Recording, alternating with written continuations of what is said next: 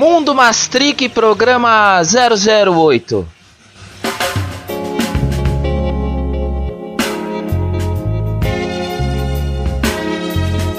Olá para todos, viajantes do Mundo Mastric, beleza por aí? Esse aqui é o programa 8 desse podcast que é um pouco de tudo e muito de nada. Podcast esse que vocês podem ouvir no Spotify, no Cashbox, no Anchor FM. É só ir nessas plataformas, nesses lugares aí, nesses aplicativos e procurar por Mundo Mastric. Uh, novamente aqui eu tô falando sobre a frequência desse podcast é, e para não ter mais problema, eu decidi que eu não vou mais falar que o Mundo Mastric é um podcast semanal. Ele vai ser quando eu conseguir gravar e subir ele, porque às vezes eu consigo semanalmente, às vezes eu não consigo, dá algumas tretas ali e infelizmente não dá para manter uma frequência exatamente toda semana. Vou tentar fazer o máximo possível, tá bom? Mas nem sempre será possível. Uh, esse episódio, por exemplo, hoje era para ter ido ao ar no dia 1 de maio, porque no dia 2 já que é o aniversário do disco que eu estou falando, mas não deu. Tudo bem, não tem problema, certo? Vocês estão vendo ele aí com quase uma semana depois que ele vai aparecer no feed aí para vocês, mas espero que vocês aproveitem da mesma forma esse episódio, porque ele é atemporal na real. Obras de arte são atemporais, beleza? Então vamos lá pro programa que ele tá muito bom. Was kann der dafür, dass er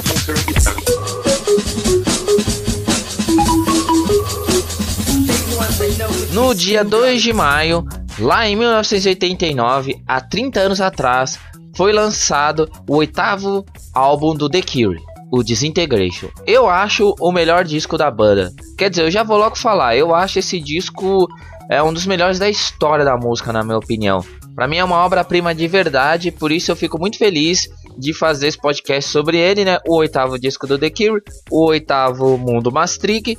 As coisas vão se encontrando, são os números falando aí. Uh, eu tava pensando aqui, será que alguém, ouvinte desse podcast, não conhece o The Cure? É, sei lá, eu sei que é estranho pensar isso, mas eu não consigo conceber a ideia de que tem gente que nunca ouviu The Cure na vida, assim. Como é que as pessoas conseguem não ouvir The Cure na vida? Eu acho até impossível.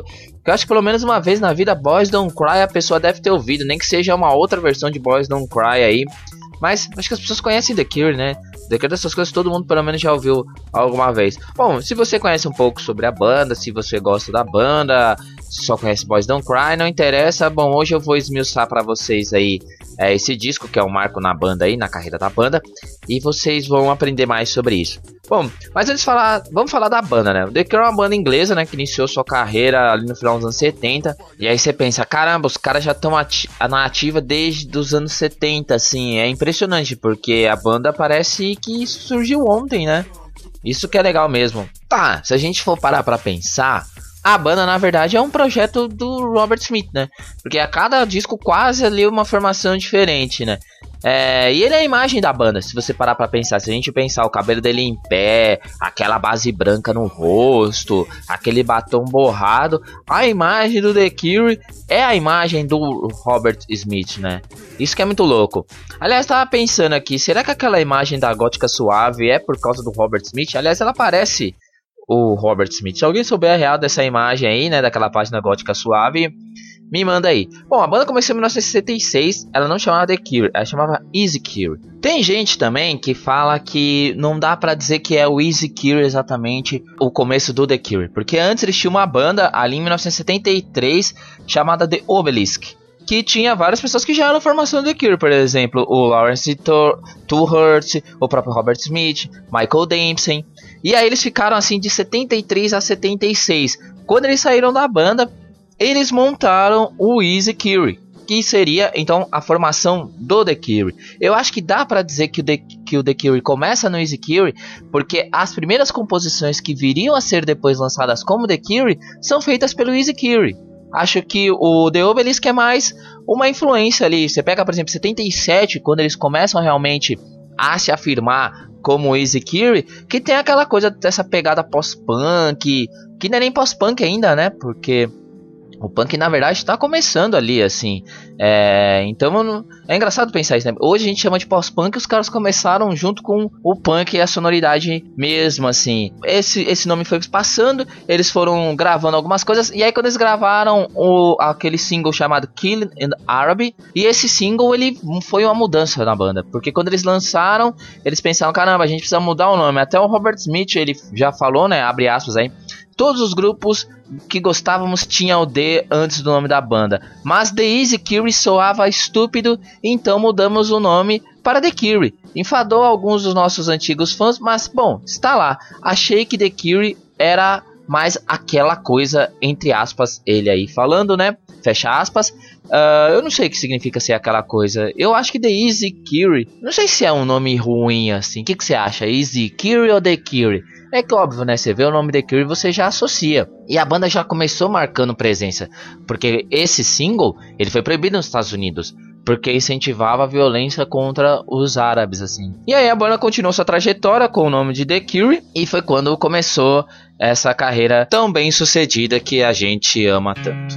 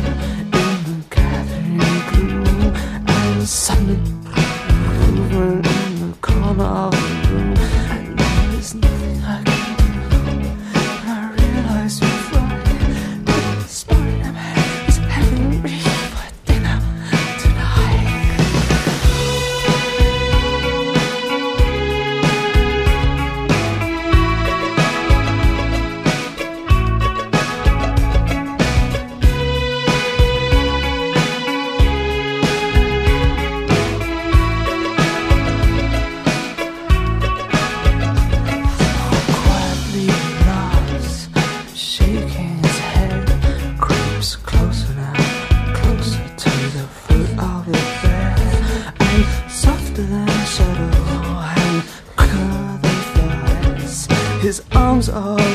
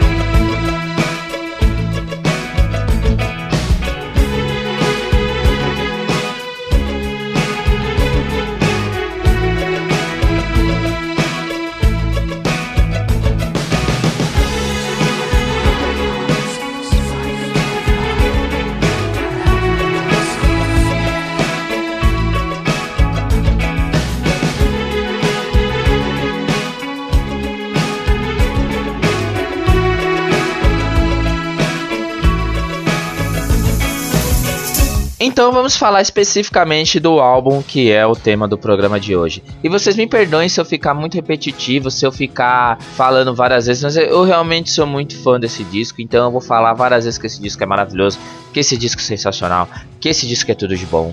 Esse disco ele foi lançado pela Fiction Records, que não, não era a gravadora The Cure, mas é lançado por ele, é uma parceria das duas gravadoras, e dele veio os quatro singles que estão talvez entre os maiores sucessos do The Cure, né, que é Lullaby, Fascination Streets, Love Song Pictures of You. Essas músicas vocês vão ouvir aí nas transições que eu costumo colocar de uma parte para outra quando eu tô dividindo os assuntos. E o The Cure é uma banda tão especial que eu vou fazer diferente essas transições. Eu não vou colocar só um trecho das músicas para poder puxar um papo para outra. Sempre quando eu colocar, como vocês já repararam, é porque tocou Lullaby para passar para essa segunda parte aqui, eu vou deixar a música rolar integralmente. Pode porque o The Cure é especial. E aí no final vocês vão ouvir as minhas duas músicas preferidas do The Cure, porque por mais que essas músicas sejam muito boas, né, essas quatro músicas são sensacionais, elas não são as minhas músicas preferidas. As minhas músicas preferidas são as duas do final e eu vou explicar o porquê, vocês vão entender por enquanto, vamos saber que o álbum foi um salto para a banda alcançar uma popularidade. Grande parte por causa da MTV, porque na época ele já tinha uma parceria com o Tim Pope, que era um diretor. O Tim Pope começou a fazer os clipes com o The Cure, né? Em parceria com o The Cure. E aí eles fizeram o clipe, por exemplo, de Lullaby, que é considerado um dos melhores videoclipes já feitos na história da MTV. Essa música que inclusive também ficou em número 5 das paradas britânicas e também é o single de maior sucesso do The Cure na Inglaterra. Mas nem tudo nesse disco são flores, né? Sem trocadilhos aqui. Disintegration também representou a demissão do Lawrence Two Hurts. Como a gente viu lá, o Lawrence Two Hurts ele fazia parte do primeiro projeto do Robert Smith ali de maior sucesso. Eu não posso dizer se é a primeira banda do Robert Smith, eu acho que não, acho que já teve muitas outras bandas, mas independente disso, o The Obelisk já contava com a presença do Lawrence Two Hurts. E aí ele sair da banda foi muito problemático. Primeiro porque ele estava enfrentando problemas com álcool, né? Tava é, enfrentando o alcoolismo ali. E ele também tinha brigado com Robert Smith, enfim. Uh, ele acabou saindo da banda e foi aí quando entrou o substituto dele, que é o Roger O'Donnell. É, esse evento ele também marca a primeira vez que, que alguém é acreditado como tecladista da banda. É, a gente vai falar da ficha técnica lá no final, mas vocês vão ver que até então não existia um tecladista no The Cure. Sempre vários caras tocam teclado. O Lawrence Hurts era um dele. A partir desse disco, o Roger O'Donnell passa a ser tecladista oficial. Então, todas as vezes eles procuram sempre, quando dá algum problema, um tecladista oficial. Outra coisa também que aconteceu foi um incêndio na casa do Robert Smith. Esse incêndio que eu vou explicar ele melhor lá na frente. Mas você vê que ele tava passando por vários problemas. O que é importante falar aqui, que eu, já, eu vou repetir lá na frente, mas é bom a gente lembrar. Esse momento marca o protagonismo do Robert Smith. Talvez seja nesse momento que a gente comece a ver o The Cure passando a ser um projeto mais ligado diretamente à vida do Robert Smith. O Disintegration foi um álbum de muito sucesso da banda, né? É, esse disco é, chegou a se posicionar número 12 nas paradas alternativas americanas, número 3 nas britânicas. É, isso hoje. Na época, a gravadora dos caras falou que o disco ia flopar, que ia ser um fiasco. Por causa dessa incredulidade da gravadora, o Robert Smith mesmo falou que a gravadora, abre aspas, não entendiam cada vez que cada vez mais estávamos conectados com o nosso público e demos o que eles nos pediram, o que era precisamente o que nós andávamos buscando. Então eles entendiam já que esse disco ele ia ser uma coisa diferente. A revista Rolling Stones colocou o álbum no número 326 na sua lista de 500 melhores álbuns de sempre e colocou Disintegration na posição nona, né, na, na posição número 9 entre os 10 discos, entre os 10 melhores discos dos anos 80. A mesma revista também colocou no número 278 a canção Pictures of You na sua lista de 500 melhores canções de todos os tempos, né? Alguém realmente ainda tem dúvida aí se esse disco é uma obra-prima ou não? Esse disco também tem uma abordagem de temas mais obscuros e complexos, assim. O Cure sempre teve essa coisa de ser uma banda com umas letras mais sentimentais, mas esse disco ele teve uma abordagem de temas, por exemplo, suicídio, sentimento de perda, alienação, pesadelo, desespero e morte. Uh, e mesmo assim, a gente também vê músicas como Love Song, por exemplo, que é muito mais otimista, né? Muito bem mais otimista, muito mais para cima. Até porque essa música, ela foi uma composição que ele deu de presente pra Mary Poole, que é a esposa dele. Que durante a gestação do disco aí, né, quando eles estavam fazendo o disco, é, ele se casou com a Mary Poole e aí como presente ele deu essa música aí, Love Song, tá vendo? Eu se dou no máximo um moranguete ali, o cara vai dar um, uma canção maravilhosa dessa daí que vocês vão ouvir agora.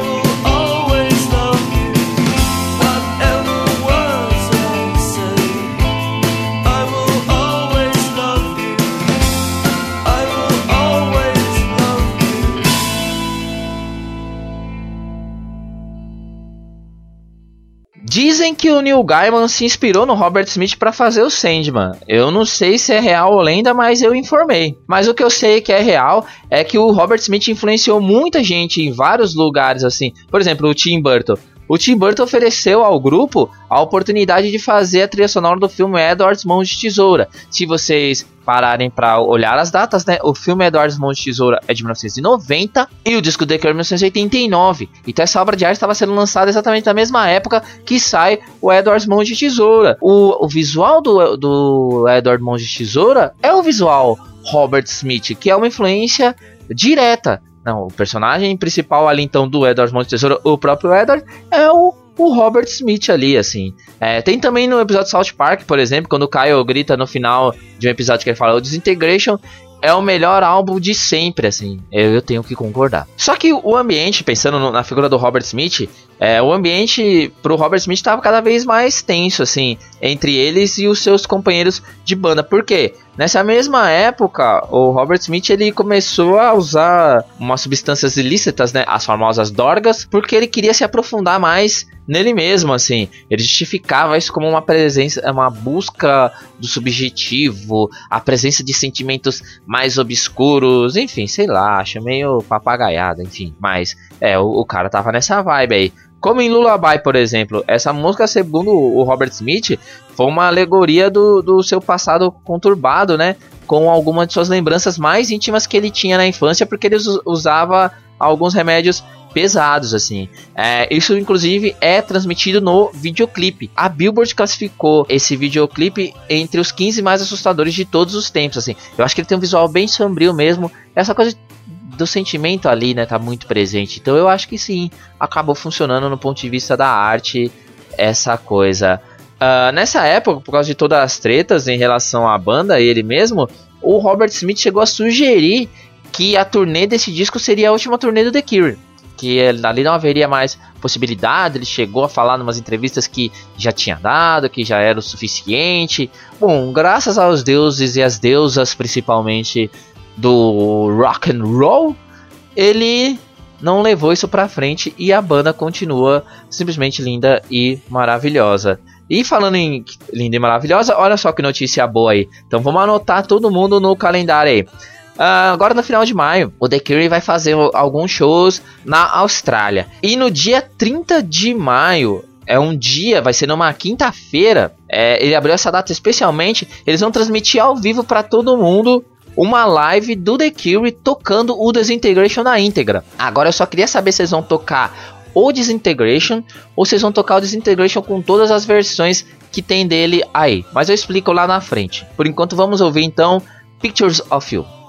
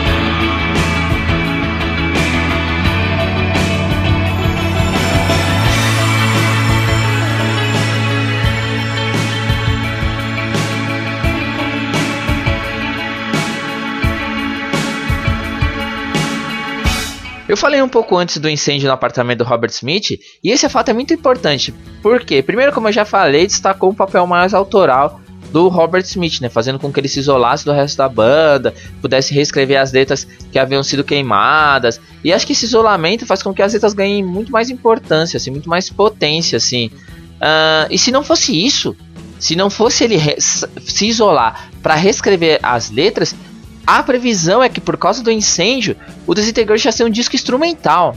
E eu fico imaginando isso assim, porque existem já as versões instrumentais dessas músicas, mas é claro que a gente associa muito a voz e as letras. Mas eu fico pensando como seria essa versão totalmente é, instrumental, assim. Falando um, um, pouquinho, uma visão mais pessoal mesmo desse disco, é, hoje em dia eu ouço esse disco e aprendo muito, muito sobre eu mesmo, sobre a vida, porque na época o Robert Smith ele vivia a questão do envelhecer.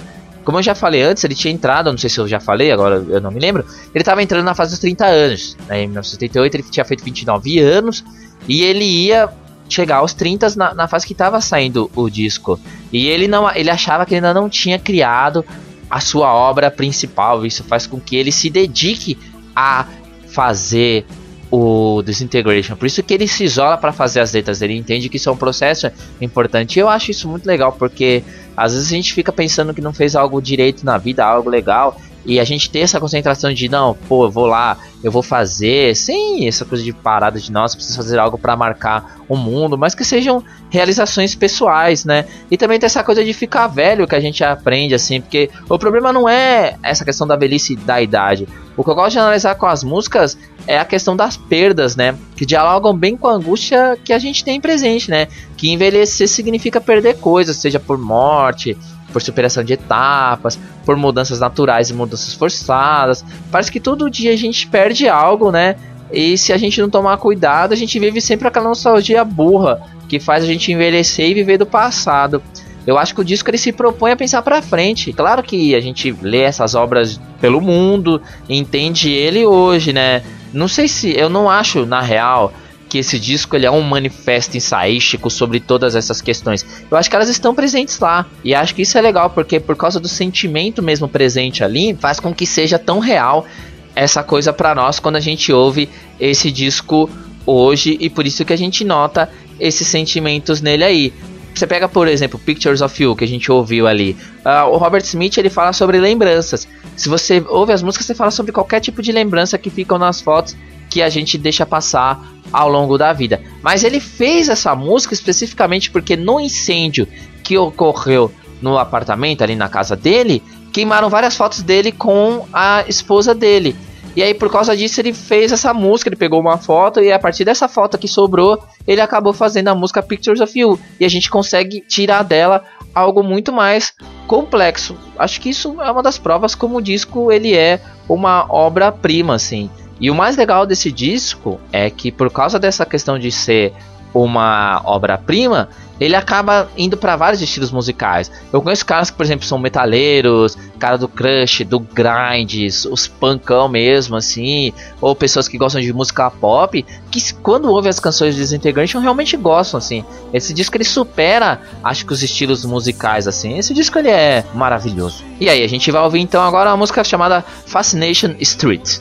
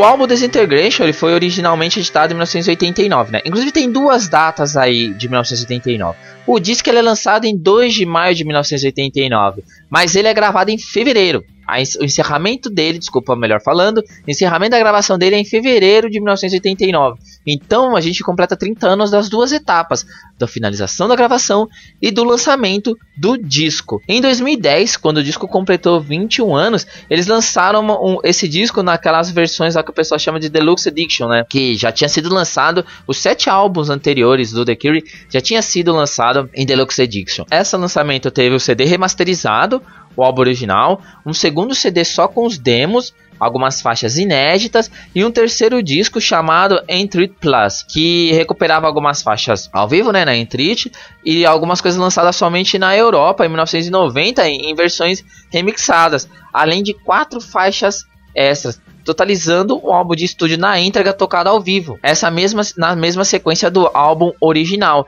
que esse álbum tinha sido lançado só na Europa. Então vamos lá, a ficha técnica do disco. O disco original, ali 1989, ele tem, ele abre com a música Plain Song, aí depois vem Pictures of You, Close Down, Love Song, Lullaby, Fascination Street, Prayer for Rain, The Same Deep Water as You, Disintegration e uma música a, finalizando a Untired. A versão da banda, né, ou melhor, a formação da banda Nesse disco era o Robert Smith vocal, guitarra e teclado, o Simon Gallop, né, o Simon Gallop baixo e teclados, Bob Williams bateria, Paul Thompson guitarras, Roger O'Donnell teclados, Lawrence Hertz tocando outros instrumentos. Ah, e aí vocês lembram, vocês viram, tem, tem três pessoas acreditadas como tecladistas nesse disco. É a última vez que isso acontece, depois a gente vai ter só Roger O'Donnell tocando teclado em todos os discos, certo? Beleza, então eu vou encerrando por aqui esse Mundo Maastricht. Espero que vocês tenham gostado. Fico muito feliz de fazer esse programa sobre The Cure. É uma banda maravilhosa, uma banda que eu gosto demais. E nós vamos ouvir agora, para encerrar, na minha opinião, a melhor música do The Cure, que chama Close Down. Essa é a música número 3 desse disco. Eu vou tocar a versão do disco original, não vou tocar a versão remasterizada, porque eu quero a atmosfera do original mesmo. Aliás, eu vou dizer que para mim, Close Down é talvez uma das melhores músicas da história da humanidade. É, eu quero fazer um programa sobre isso, sobre as 10 músicas que eu acho mais lindas no mundo. Close Down tá lá com certeza. E se vacilar, acho que é top 1 ou 2, viu? Seria muito difícil sair dessa posição aí.